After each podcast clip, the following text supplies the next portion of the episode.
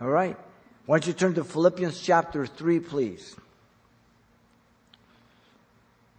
Philippians chapter 3, verses 15 and 16.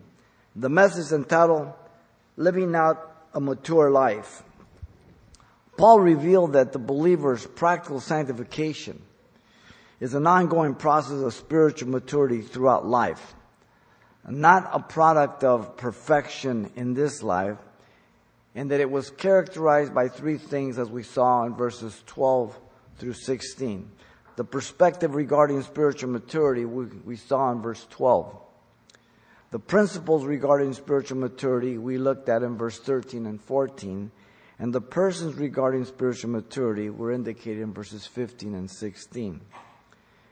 What I want to do is look a little further on the concluding exhortation of Paul here to every believer to practice living out a mature life in verses 15 and 16, focusing on three important elements. Let me read 15 and 16. He says, Therefore, let us, as many as are mature, have this mind, and if anything you think otherwise, God will reveal even this to you. Nevertheless, to the degree that we have already attained, let us walk by the same rule, let us be of the same mind. Now, we did the full exposition last time in these verses, but I want to focus on three different things here that we find in the text. First, the mind of Christ that is foundational, verse 15. This is for maturity. Secondly, the illuminating work of the Holy Spirit is essential in verse 6, 15 also. And then the practice of life that is relational that you find there in verse 16. Let's begin here. The mind of Christ is foundational. Listen to his word. Therefore, let us, as many as are mature, have this mind. The apostle Paul declared that as many as are mature are to have this mind. Now we have it. But when I say have it, we need to put it on. Okay? To apply it. We have everything in Christ Jesus. Whether we make access and availability and uh, benefit our life and others with it, that's another matter. The determined purpose is to be conformed to Christ. Remember verse 10. Reckoning the old man dead daily, denying oneself as being the most important person. That's how we used to live. Now we're not. We're not the most important. Joy, Jesus, others, you, last. That's the order of Christianity. Denying one's sinful desires that focus on one's will and one's pleasure. Now we can make the right choices. Denying excuses, blaming others, and seeing ourselves as victims. No such thing. But also relying on the new man to live daily, to think with the mind of Christ, to serve with the mind of Christ, to be humbly yielding to the mind of Christ. That's wisdom. Also recognizing as a mature believer that this is to be ongoing, constant. There isn't a time after I'm born again that I can afford to not walk in the Spirit under the new divine nature. The tense is the present active. There is no time a believer can afford to not have the mind of Christ. The determined pursuit is to obtain all Christ has for the believer because we cannot give what we do not have. It's like the measles. You got to have them before you can give them. In verse 12, we saw this. As a member of the family of God, my call as a believer when I'm born again. What have you called me to do, Lord? Remember Paul, Damascus Road? What would you have me do, Lord? First out of his mouth. Secondly, my gifts to serve. Lord, what gifts have you given me? I go to the Lord. You don't go to your pastor. You don't go to another Christian. You go to the Lord. Lord, show me my gifts, my position in the church. Where do I fit in? Am I a toe? A little finger, my foot. What am I? But also as a member of my family on earth, my responsibility as a single person to others. In the world, we live for ourselves, we use people, we con them, we manipulated them because we were the most important. My responsibility to my wife, or if I'm a woman, to my husband. My priorities. My responsibility to my children as a father. That I pray for them, I instruct them, I correct them, I chasten them. I give them the example. My responsibility to the other members of the family, members of my wife's family, my family,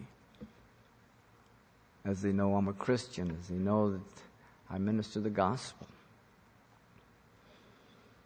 But also the determined obedience for the ongoing process and principles of forgetting those things that are behind and reaching forward to the things that are ahead, pressing towards the goal, the upward call of God in Christ Jesus in verse 13 and 14.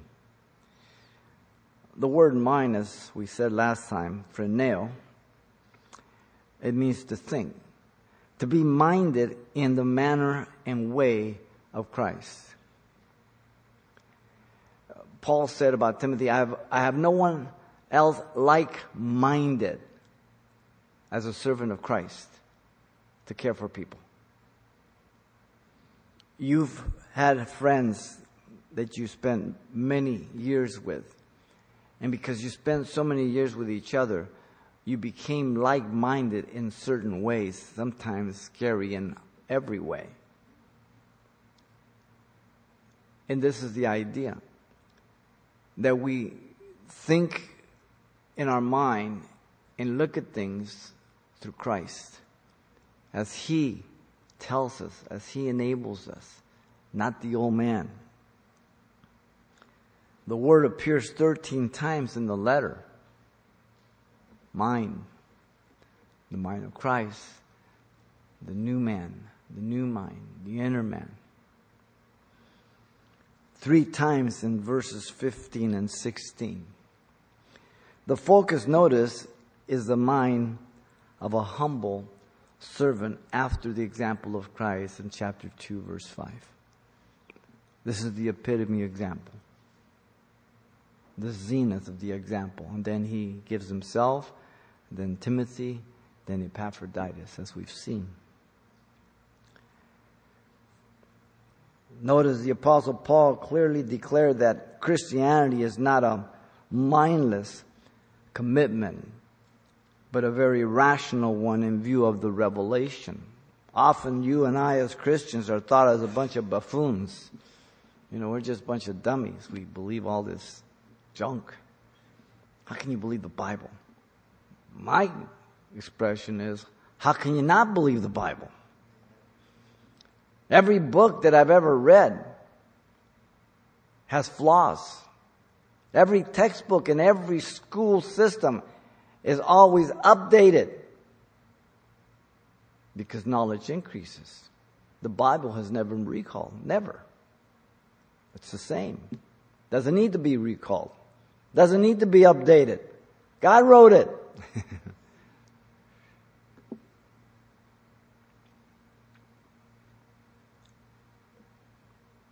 so it's not a mindless commitment, but a very rational one in view of the revelation.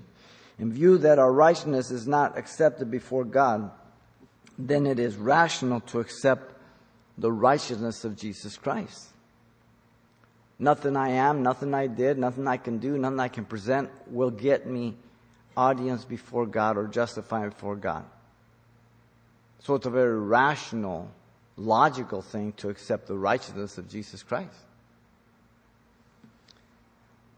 Our earthly accomplishments may commend us and give us an advantage on the earth before men, but not to be justified before God, as Paul said in chapter 3, verse 4 through 5.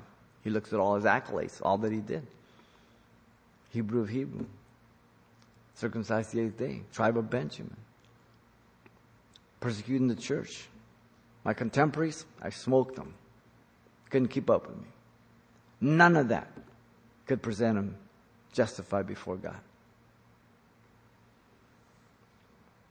Our earthly merits, works, morals, ethical standings are no value to enter heaven. They deceive us being a pile of manure, as they said in chapter 3, verse 7 and 8. So nothing that I've accomplished that is moral, ethical, or excellent can present me justified before God. In fact, it, it, it destroys me before God. It doesn't give me an advantage. It really hurts me. It, it, it works against me. The scriptures are always calling for the obedience of our mind. God gave a choice to Adam and Eve, as you know, in Genesis 3, because they had the ability to exercise it and they had the capacity to make the right choice, but they chose not to. Free will. God did not force them to choose the wrong choice. Now, Calvinists teach that. We don't believe the scriptures teach that at all. Calvinists blame God for the fall. They say that God predestined the fall. If God predestined the fall, how can He hold them responsible for what He forced them to do then? Here's their answer. Well, God's sovereign. Shut up. That's a cop out. It's like your kid, you know, you ask them, why'd you do that? Because. Well, that's not an answer. I don't know. Hmm. He gave them a choice to obey or disobey. They chose to disobey. God gives us the choice as Adam and Eve again. John 3:36 he says he who believes in the son has everlasting life and he who does not believe in the son shall not see life but the wrath of God abides in him. That's a horrible verse. That is such a heartbreaking verse. Because it's in the grasp the capacity of man to turn from their sin by the grace of God through the preaching of the gospel to be forgiven and to enter into eternal life. But there's a choice and the majority reject that. God's heart's broken. To believe and choose the Son is to have life. To disbelieve and reject the Son is to not have life, but rather to the wrath of God abides in him. Now, that means that the wrath of God is upon every non believer. Before I was born again, the wrath of God was upon me. I didn't know that. When I believed, it was removed from me. If I would have rejected Jesus and kept going, it would have remained on me. It would have abided in me. It wouldn't have manifested itself till after death and then the judgment. But nevertheless, it was true. God excludes no one. Revelation 3.20, he stands at the door and knocks, right? If any man open that door, I come in with him, sup with him and he with me. By the way, we, though we use that for evangelism, Jesus is talking to the church that kicked them out. It's one of his churches. They kicked him out of the church. He wants individuals to let him back in. That's the context of that. Not evangelism. He's talking to Christians, not non believers. For all have sinned, fall short of the glory of God, as Romans 3.23 says. For the wages of sin is death, but the gift of God is eternal life through Christ Jesus our Lord, in Romans 6.23. Now notice the Apostle Paul declared that this mature mind is a product of the Word of God. He told them they had partaken with Paul of grace in the opening chapter, verse 7. Chapter 1, verse 7. Grace, unmerited favor. Lydia and other women partook when he came with Silas to preach the gospel to Philippi. Others in the following 10 years since the inception of the church had partaken. Paul is rejoicing what God had done. He told them he was praying for them that their love might abound more and more in the knowledge and in all discernment. In chapter 1, verse 9, their new birth was but the beginning of the new life in Christ. think of when you accepted Christ and how far you've come and how many things have taken place in your life and the difficulties you've gone through and how you've been victorious and the joys and the uh, just blessing that it is in walking with the Lord. Because you know, as people stay in the world, the older you get, you don't get better. We hide things good, but we don't get better. As you're with the Lord and in the Lord and you're involved in the work of the Lord, you are the safest and the most protected by God.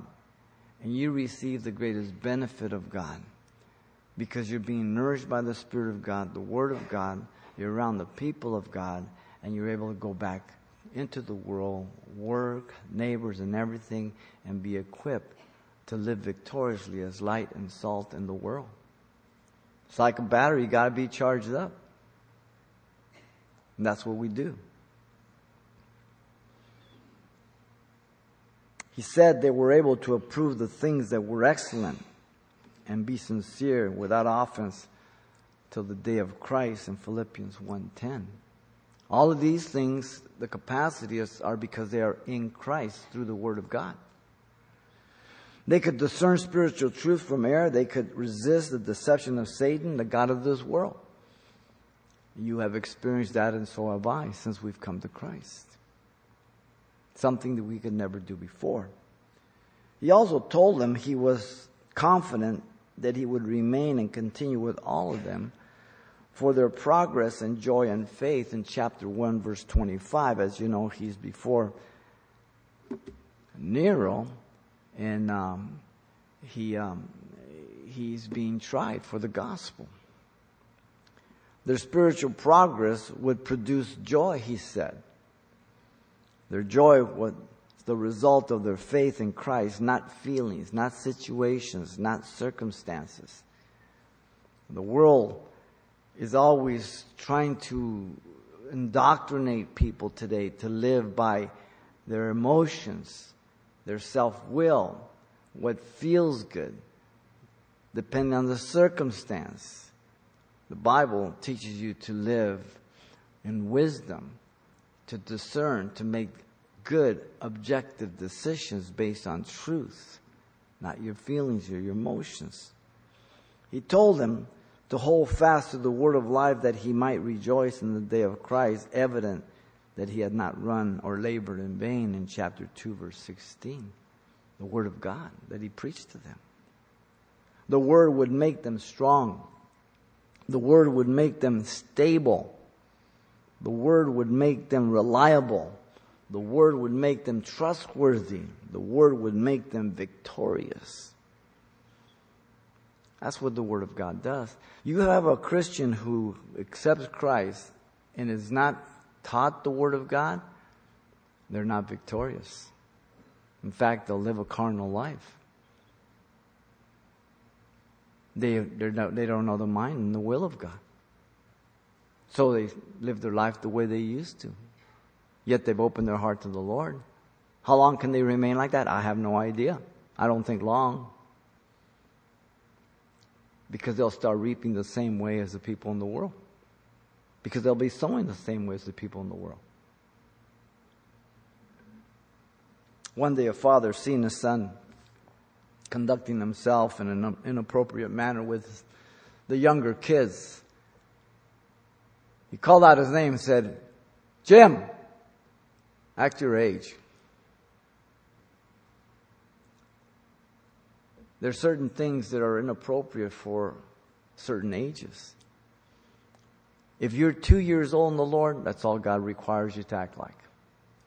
If you're 20 years in the Lord, He wants you to act 20 year old. Act your age, responsible.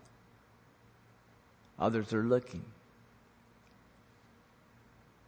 People are to have their eyes on Christ, but sadly, some people have their eyes on us and they judge Christ by what we do, what we say. Jesus said, Blessed are those who hunger and thirst after righteousness, they shall be filled in Sermon on the Mount, Matthew 5, 6. Only God's word reveals the righteousness of God, not the words of man.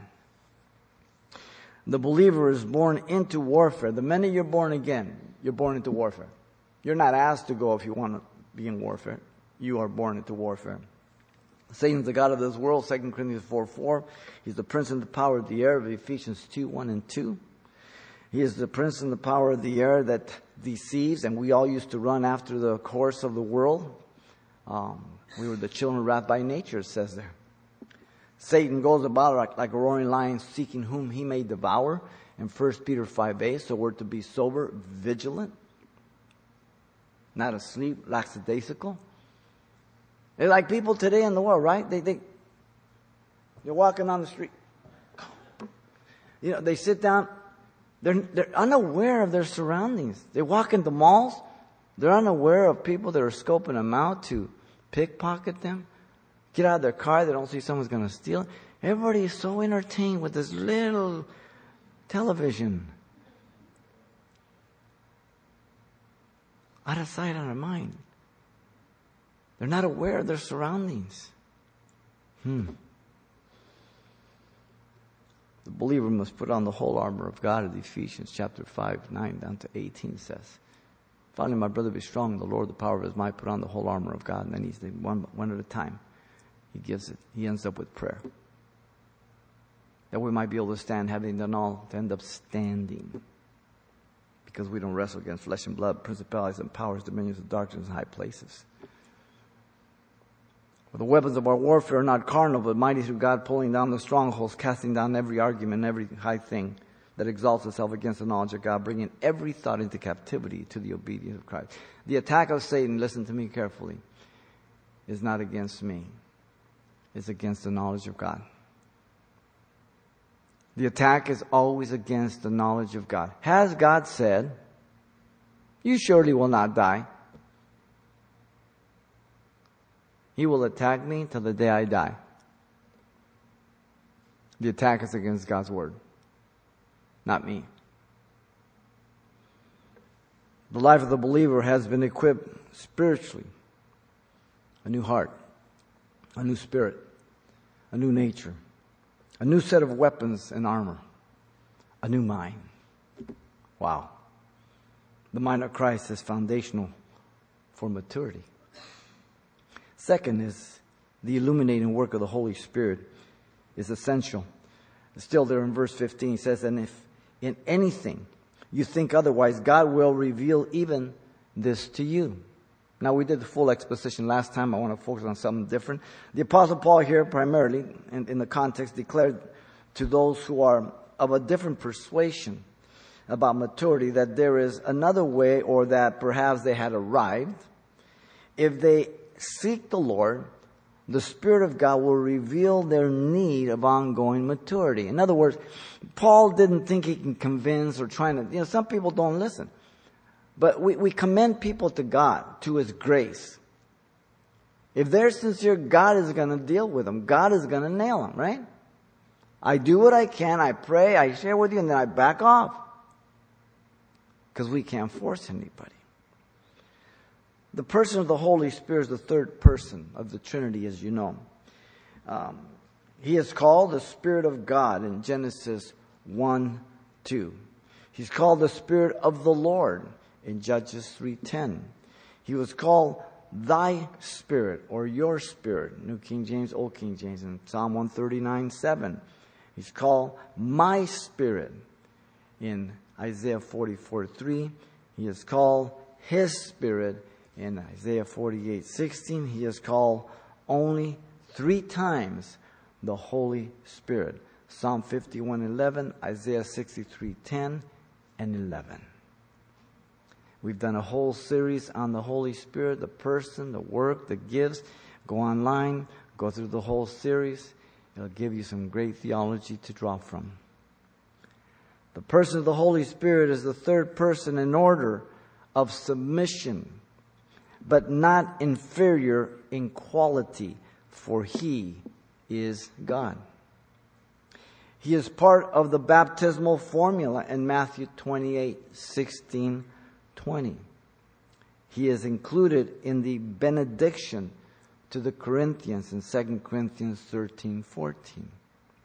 He possesses the same attributes of the Father, the Son. He's called the eternal spirit in Hebrews 9:14. He is omnipotent, all powerful, omnipresent, present everywhere at the same time, omniscient. He knows everything. Just like the Father, just like the Son. The Holy Spirit is the illuminator to bring sinners to faith. The Spirit convicts a sinner of their sins, enabling them to repent if they choose to accept Jesus. Jesus said this Most assuredly I say to you, unless one is born of water and of the Spirit, he cannot enter the kingdom of God. John 3 5. Jesus speaking to Nicodemus. That's a requirement for every sinner to recognize their sinfulness by the grace of God through the Spirit of God that illuminates, brings conviction. So they acknowledge their sin, they confess their sin, they ask Christ to forgive them of their sin, and they abandon their sin. That is born again. That is biblical repentance. Okay? If you just feel bad about your sin or the consequences, that's remorse. When you see your sin against God first, then with others and for against others, that's the proper order. Once we're born again, the Holy Spirit reveals to us the things of God because we have the mind of Christ, as we've been talking about. The um, natural man does not comprehend the things of, this, of God. In uh, 1 Corinthians 2, 9 through 16 says, Eye has not seen, ear has not heard, neither has it entered the heart of man the things that God has prepared for those who love him. And he goes on to say, the natural man does not understand things of the Spirit or accept them, but we have the mind of Christ. He finishes in verse 16. Having the mind of Christ, what we need to do is put it on. Okay? You can have some great looking pants or a shirt or a suit. If you don't put it on, it's just hanging in the closet. Doesn't do you any good. You can have the newest car in your garage, but if you don't get in and drive it, you're not going to enjoy it. The believer is being changed or transformed daily into the image of Christ from glory to glory, even by the Spirit of the Lord, Paul says in 2 Corinthians 3.18. Look how far again, as I mentioned before, you've come. What you used to be before Christ, what you are now. How He's transformed you, your life, your priorities, everything. The person of the Holy Spirit is included in the doxology of the second epistle to the Corinthians. In 2 Corinthians 13, 14 says, The grace of the Lord Jesus Christ, the second person of the Trinity, and the love of God, the first person of the Trinity, and the communion of the Holy Spirit, the third person of the Trinity, be with you all. Amen. All three persons in their respective roles, the Holy Trinity. Notice the Apostle Paul confirmed that the Holy Spirit is the agent to come alongside the believer and the church. He's speaking to Christians, he's speaking to the church at Philippi. Jesus said, And all, and I will pray the Father, and he shall give you another comforter, that he may abide with you forever. John 14, 16. Now, the word another, allos, expresses a numerical difference and denotes another of the same sort according to Vine's dictionary. So a distinct number, but of the same source. The second person, the third person, both God.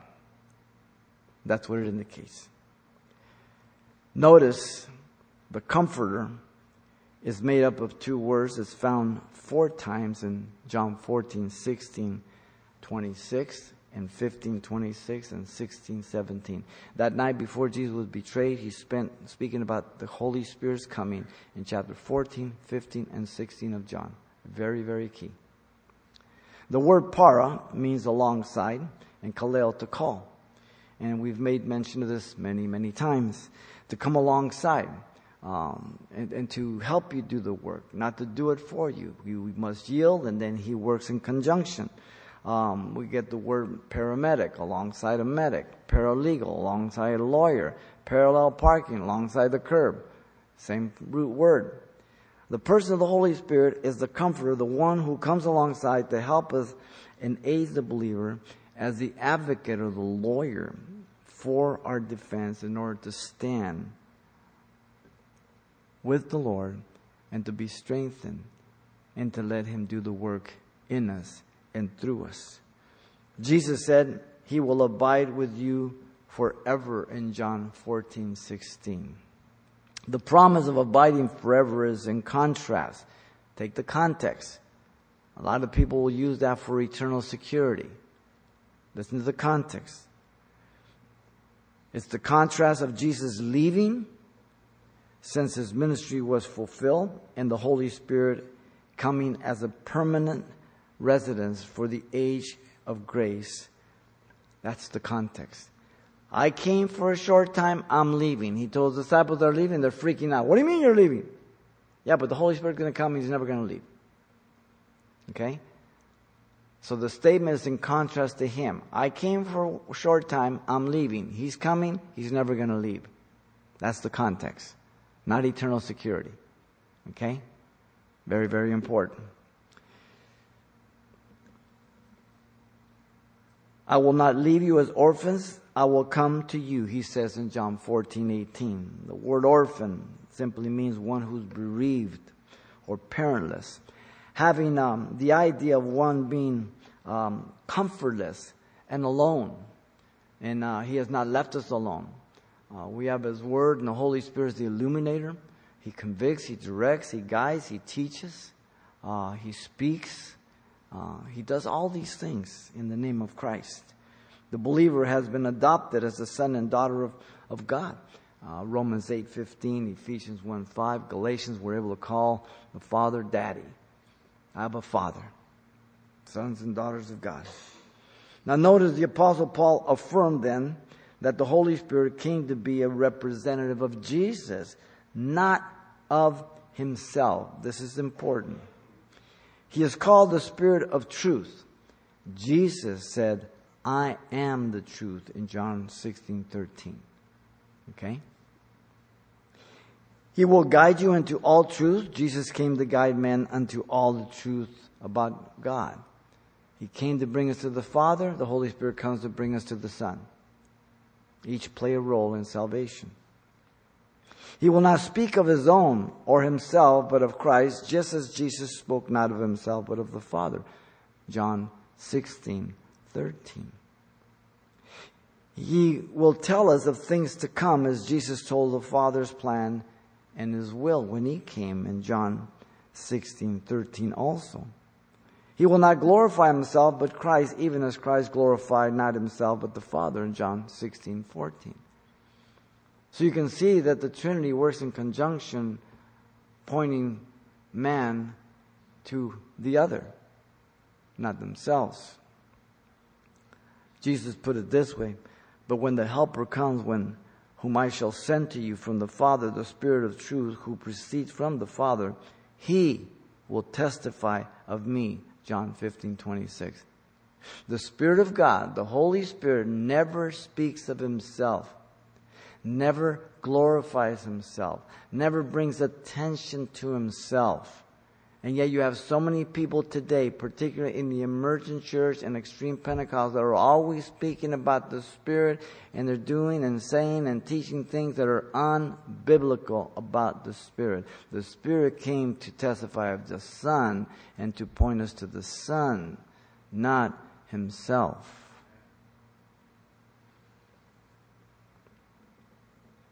The Holy Spirit and Jesus are both called truth, aletheia, as I pointed out. The Father and Jesus sent the Holy Spirit. Both of them did that. You know, the illumination of the Holy Spirit to the believer is like having night vision. Your spiritual vision is clear and you can understand the Word of God. If you're not born again, you do not have the illumination of the Holy Spirit. The Word of God means nothing. You'll, you'll, you'll, you'll take it another way. You'll just add it to your portfolio of philosophies and uh, you'll just uh, add it to it and, and pull it out when it's convenient. And, you know, you're eclectic. You know a little bit about everything, but not enough about anything. Um, that's today. Here are some of the things the Holy Spirit does in the believer. He teaches all things. John 14, 16. All things. It's not because we're so smart. It's because we've come to Christ. Open thou my eyes that I may behold wondrous things out of thy law. Psalm 119, 18 says. He will bring all things to our remembrance in John 14, 26. There is the need of every believer to read, study, and meditate, to have recall. The Spirit of God is not going to bring out what you don't put in. Just like a computer. You can't recall something that you haven't put in there. It's simple.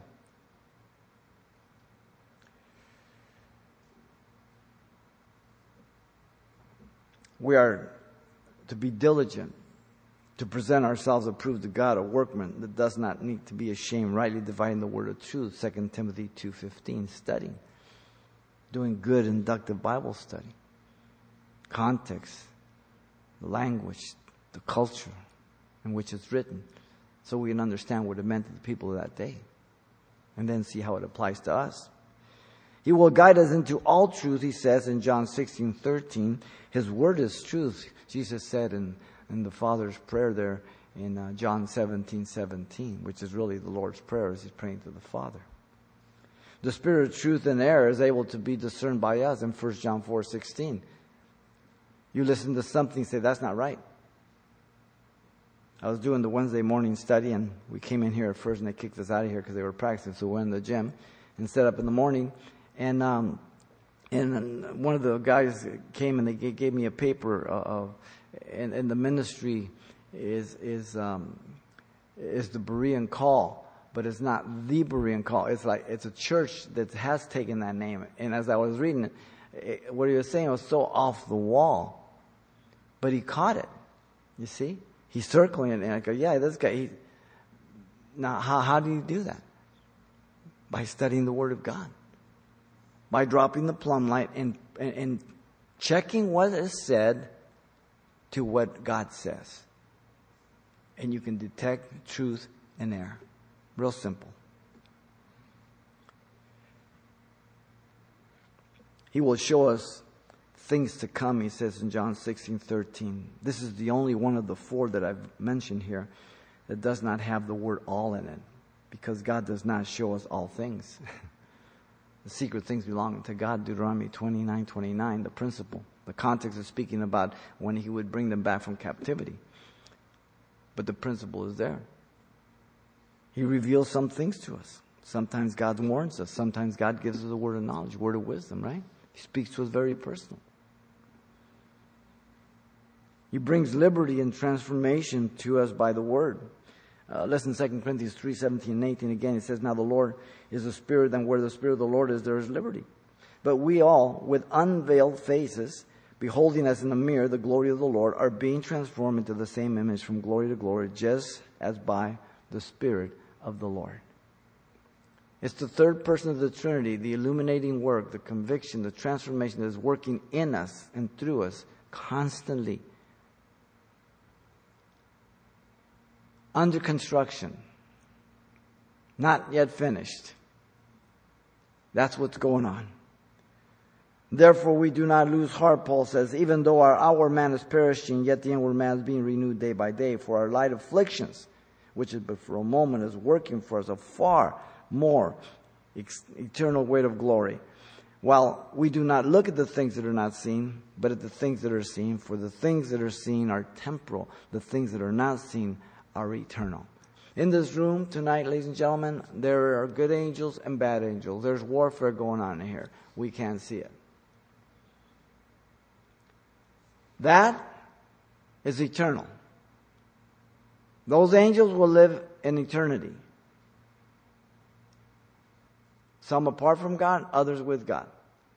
We here, we're here for a short time. Then we'll be with the Lord. But there's two worlds at the same time here. Here are some of the things the Holy Spirit does in the church. He bursts new life through the preaching of the gospel, Romans 10. Faith comes by hearing, hearing by the word of God. Romans 10 17. What a miracle that is. Every time a person accepts Christ, it's the greatest miracle you will ever experience to see or witness. We've had people get healed of cancer. We have people get healed different things, but that's a temporary miracle.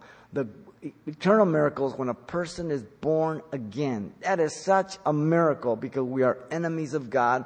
We don't want nothing to do with God. We are self will. We want our way.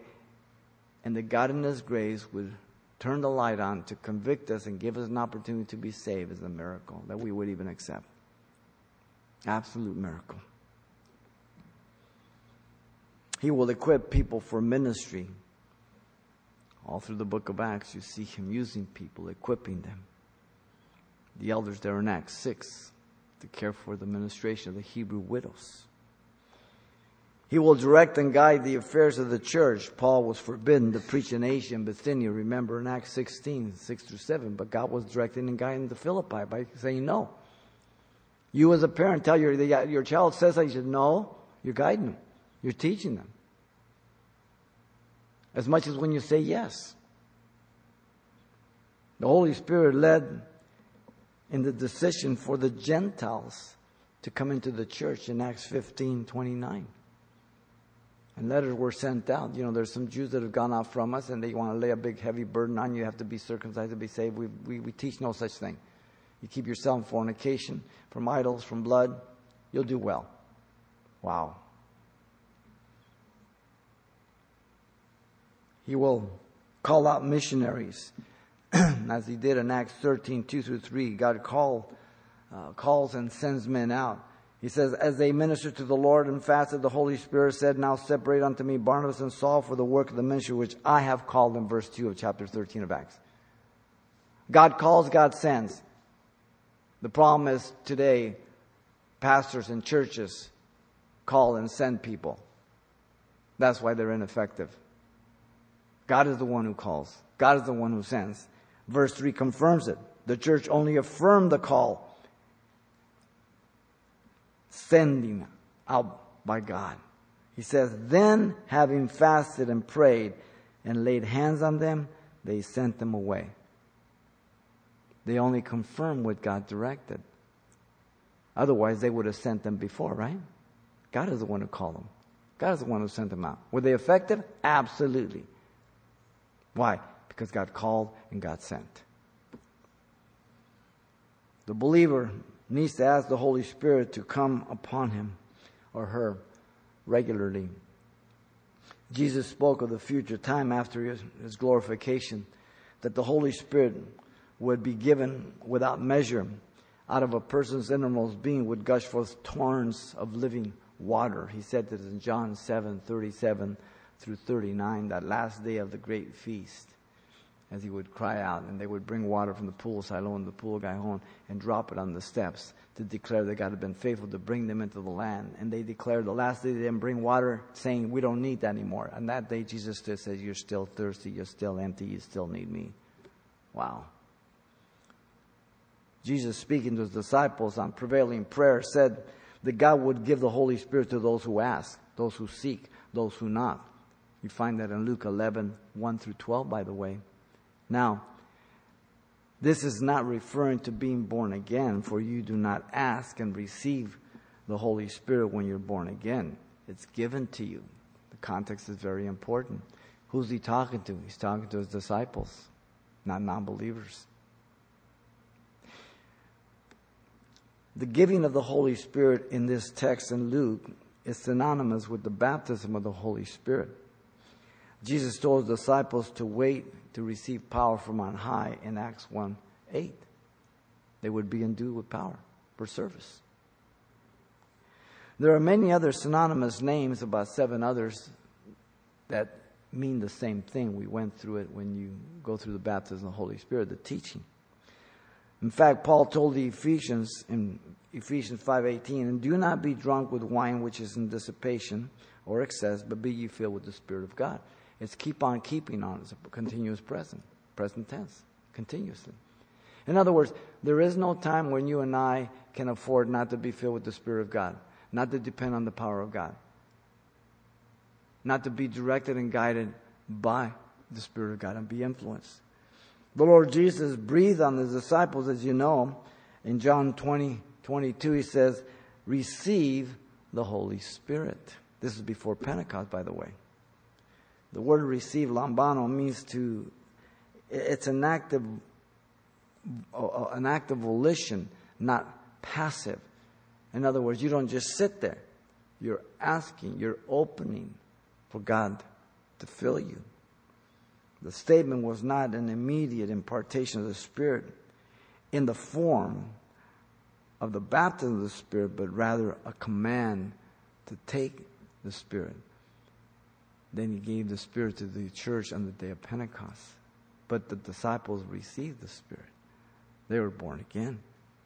The verb is hence a command to an incisive action, not passive. But to seek the Lord, to fill you with the Spirit constantly, to be able to do what is pleasing to Him. The book of Acts tells us that being all of one mind, they were continually devoted themselves to prayer in Acts 1 13 through 14. Now, the Greek indicates an untranslated article there. The text really says in Acts 1 13 and 14, devoting themselves to the prayer. The article is there. It's not in our English translation. What prayer? Could it be the one Jesus told them in Luke's gospel and the one the baptism of the Spirit is talking about? I think so. I don't think there's any room for any other interpretation in view of what took place in the day of Pentecost. Jesus said, There is one among you who's baptizes in the Holy Spirit in John 1.33. The use of the present participle is timeless and describes not the single event of Pentecost, but the distinctive ministry of Jesus Christ. He is the one that baptizes in the Holy Spirit. Other men can baptize in water, but only one baptizes in the Holy Spirit. By the way, Jesus never baptized anybody in water. His disciples baptized. John tells that very well in John 4 2. Okay? He never baptized not one person in water to not confuse it. Very, very clear.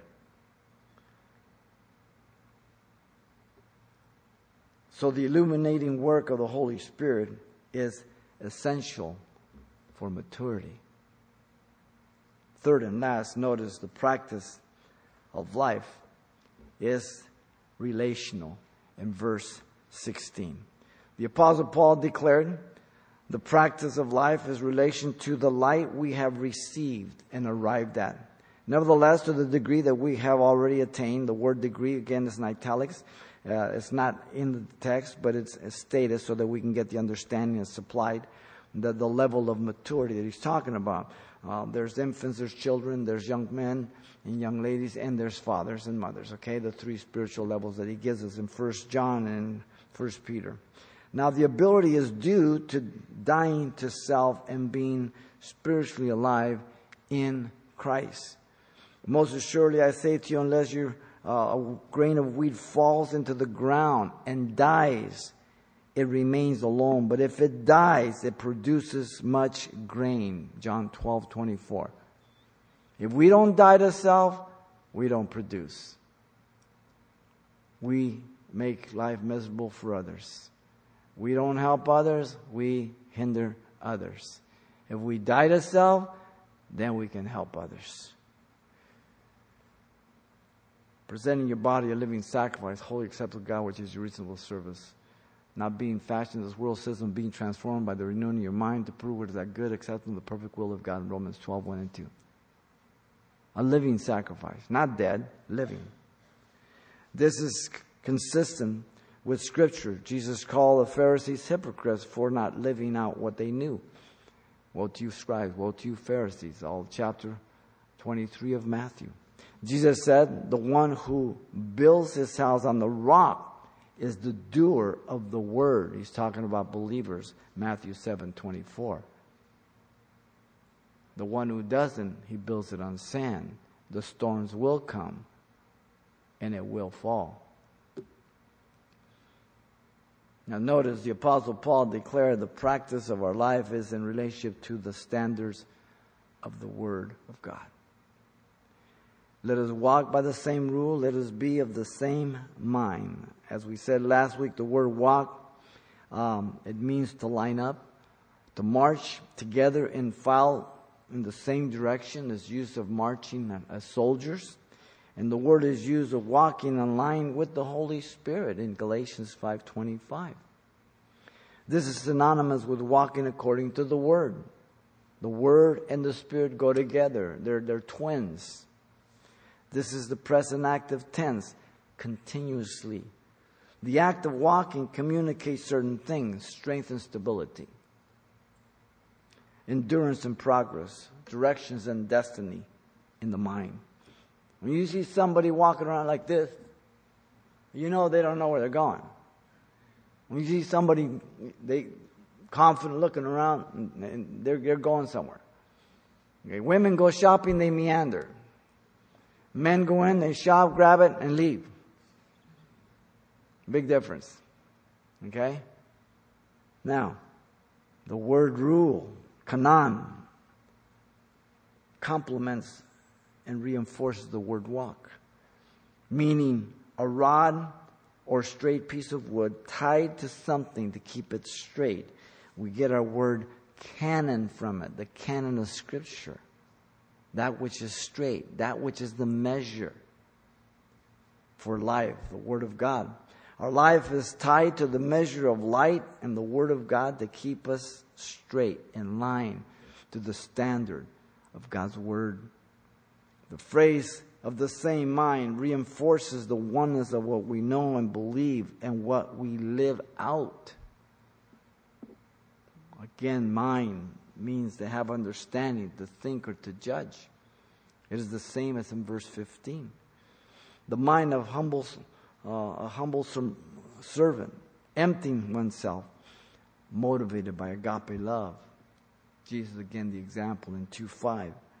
The same mind, he says, does not leave any room for private interpretation that contradicts the Word of God. Sometimes you'll say to somebody, you know, brother, you're Christian. What are you doing that? Well, that's your interpretation. And so people interpret the Bible subjectively instead of objectively.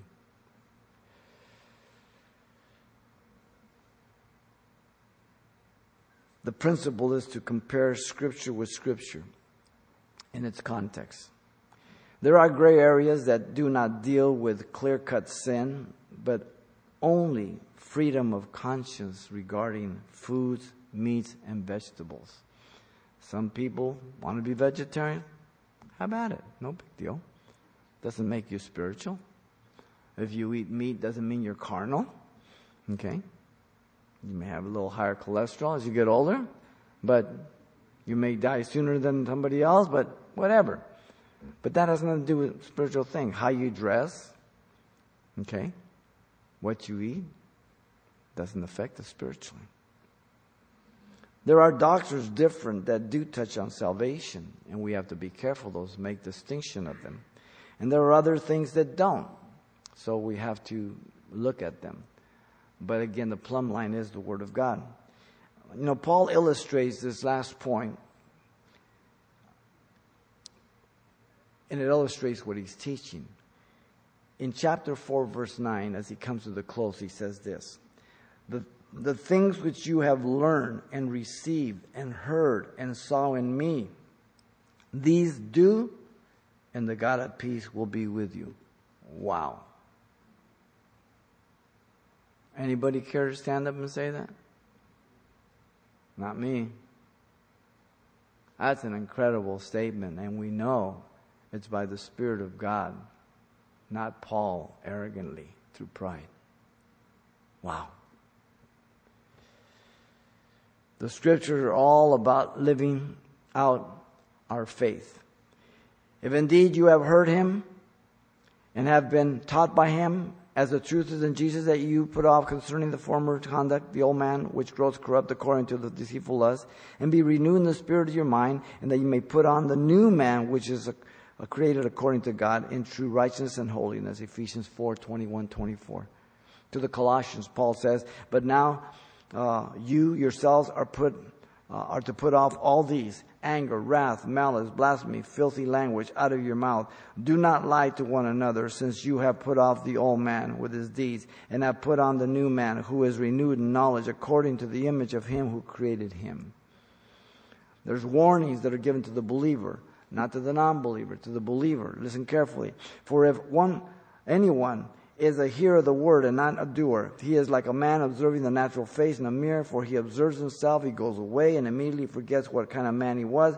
But he, uh, he who looks into the perfect law of liberty and continues in it, and is not forgetful here, but a doer of the work, this one will be blessed in what he does. James 1 23 and 24. It's a warning. Do not be deceived. God is not mocked, for whatever a man sows, that he will also reap. For he who sows to the flesh will of the flesh reap corruption. He who sows to the Spirit will of the Spirit reap everlasting life. And let us not grow weary while doing good, for in due season we shall reap if we do not lose heart. Galatians 6, 7 through 9. Now the Spirit expressly says, the latter times some will depart from this faith giving heed to seducing spirits and doctrines of demons, speaking lies and hypocrisy, having their own conscience seared with a hot iron. 1 Timothy 4 1 and 2. That can only be a believer. For you to depart, you have to be there. It's not a non believer, it's a believer. Are you so foolish, he tells the Galatians? Having begun the Spirit, are you now being made perfect in the flesh? Galatians 3 3. The answer is no. No. The purest and all sufficient motivation, ladies and gentlemen, is God's agape love. Therefore, as the elect of God, holy and beloved, put on tender mercies, kindness, humility, meekness, long suffering, forbearing one another, forgiving one another, if anyone has a complaint against another. Even as Christ forgave you, you, so you also must do. But above all these things, put on agape, which is the bond of perfection, what holds everything together. Colossians 3 12 through 14. And then in Ephesians 3 14 through 21, I'll close with this. Listen. For this reason, I bow my knee to the Father. He's praying for them, the Lord Jesus Christ, from whom the whole family in heaven and earth is named, that he would grant you, according to the riches of his glory, to be strengthened with his might through his Spirit in the inner man, that Christ may dwell in your hearts through faith, that you, being rooted and grounded in love, may be able to comprehend with all the saints what is the width, the length, the depth, the height, to know the love of Christ which passes knowledge, that you may be filled with all the fullness of God. Now, to him who is able to do exceedingly abundantly above all that we can ask or think, according to the power that works in us, to him be glory in the church of Christ Jesus, all generations forever. Amen. Ephesians 4 3 14 through 21. Wow.